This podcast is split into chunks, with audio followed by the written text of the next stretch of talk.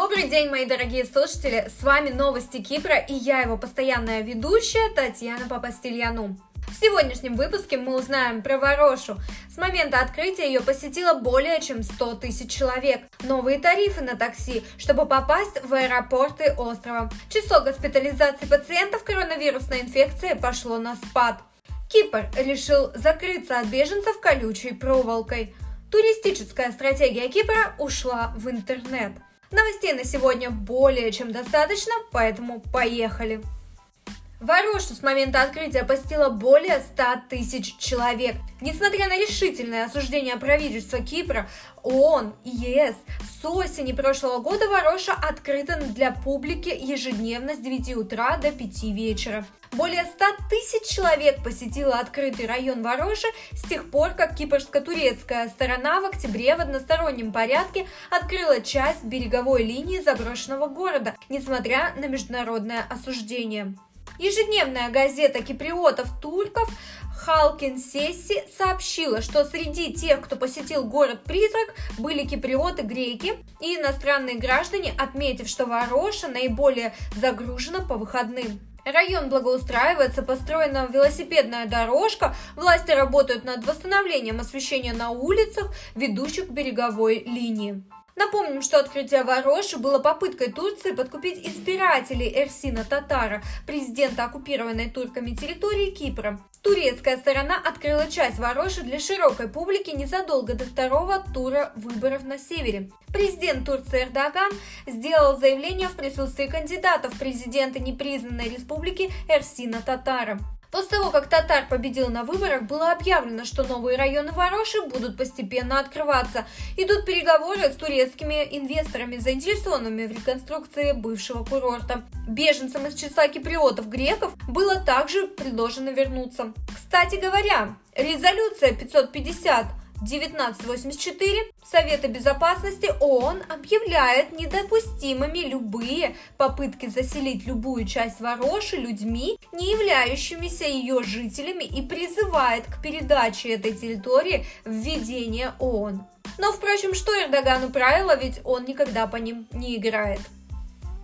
Новые тарифы на поездки в аэропорты Ларнаки и Пафоса на такси. 1 марта 2021 года на Кипре начнут действовать новые расценки на поездки на такси в аэропорты Ларнаки и Пафоса и обратно. Тарифы будут фиксированными, таксисты не имеют права ни поднимать, ни снижать цены на данных направлениях. Министерство транспорта Республики Кипр считает, что нововведение повысит уровень доверия к такси и увеличит пассажиропоток. Как отмечает Минтранспорта, решение было принято на основе рекомендаций членов Совета по дорожному транспорту и после консультаций с профсоюзами таксистов.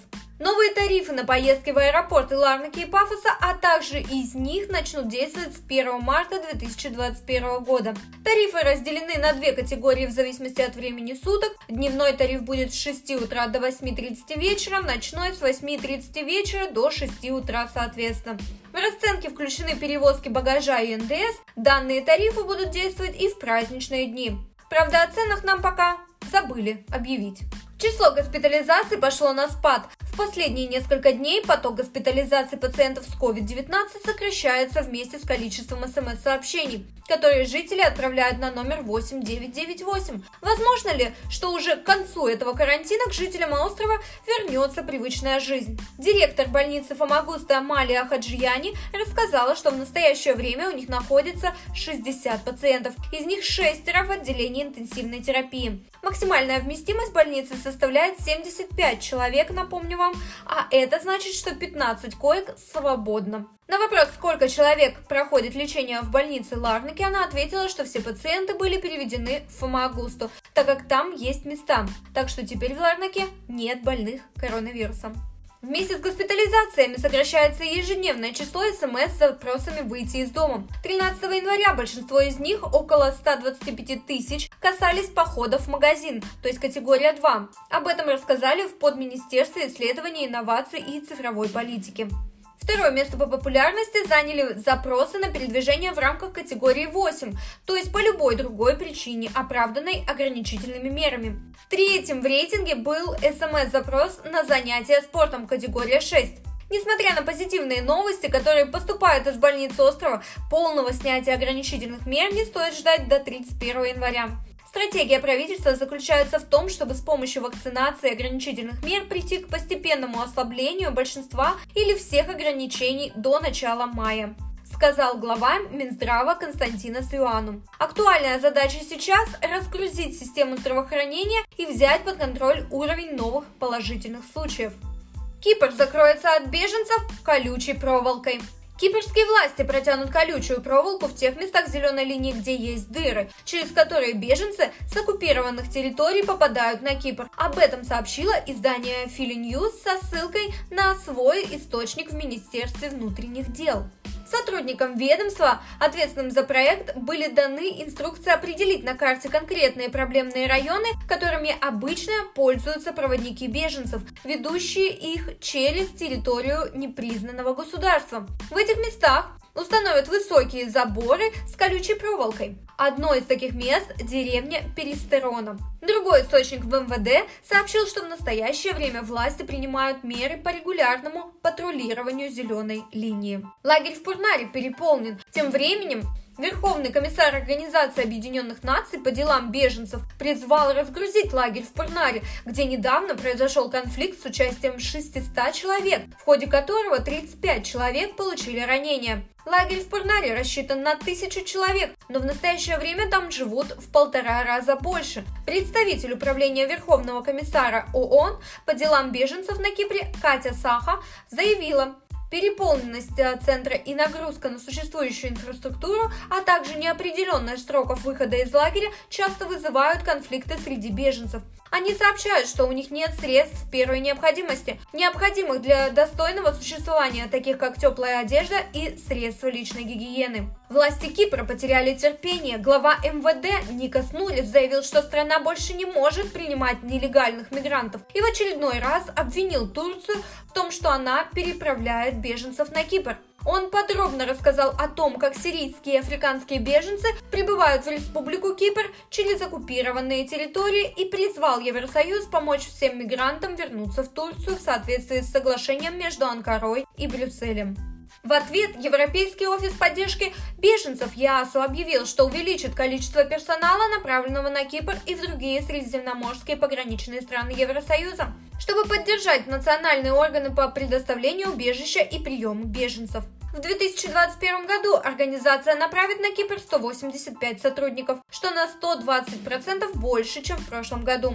Дополнительный персонал, всего 2000 человек, также отправится на Мальту, в Грецию, Италию и Испанию. Это будут соцработники, устные переводчики, так называемые эксперты по уязвимости, персонал для работы в лагере, исследователи и административные сотрудники. В течение следующих 12 месяцев ЯСО выделит на свои операции более 70 миллионов евро, что составляет примерно половину от его общего бюджета.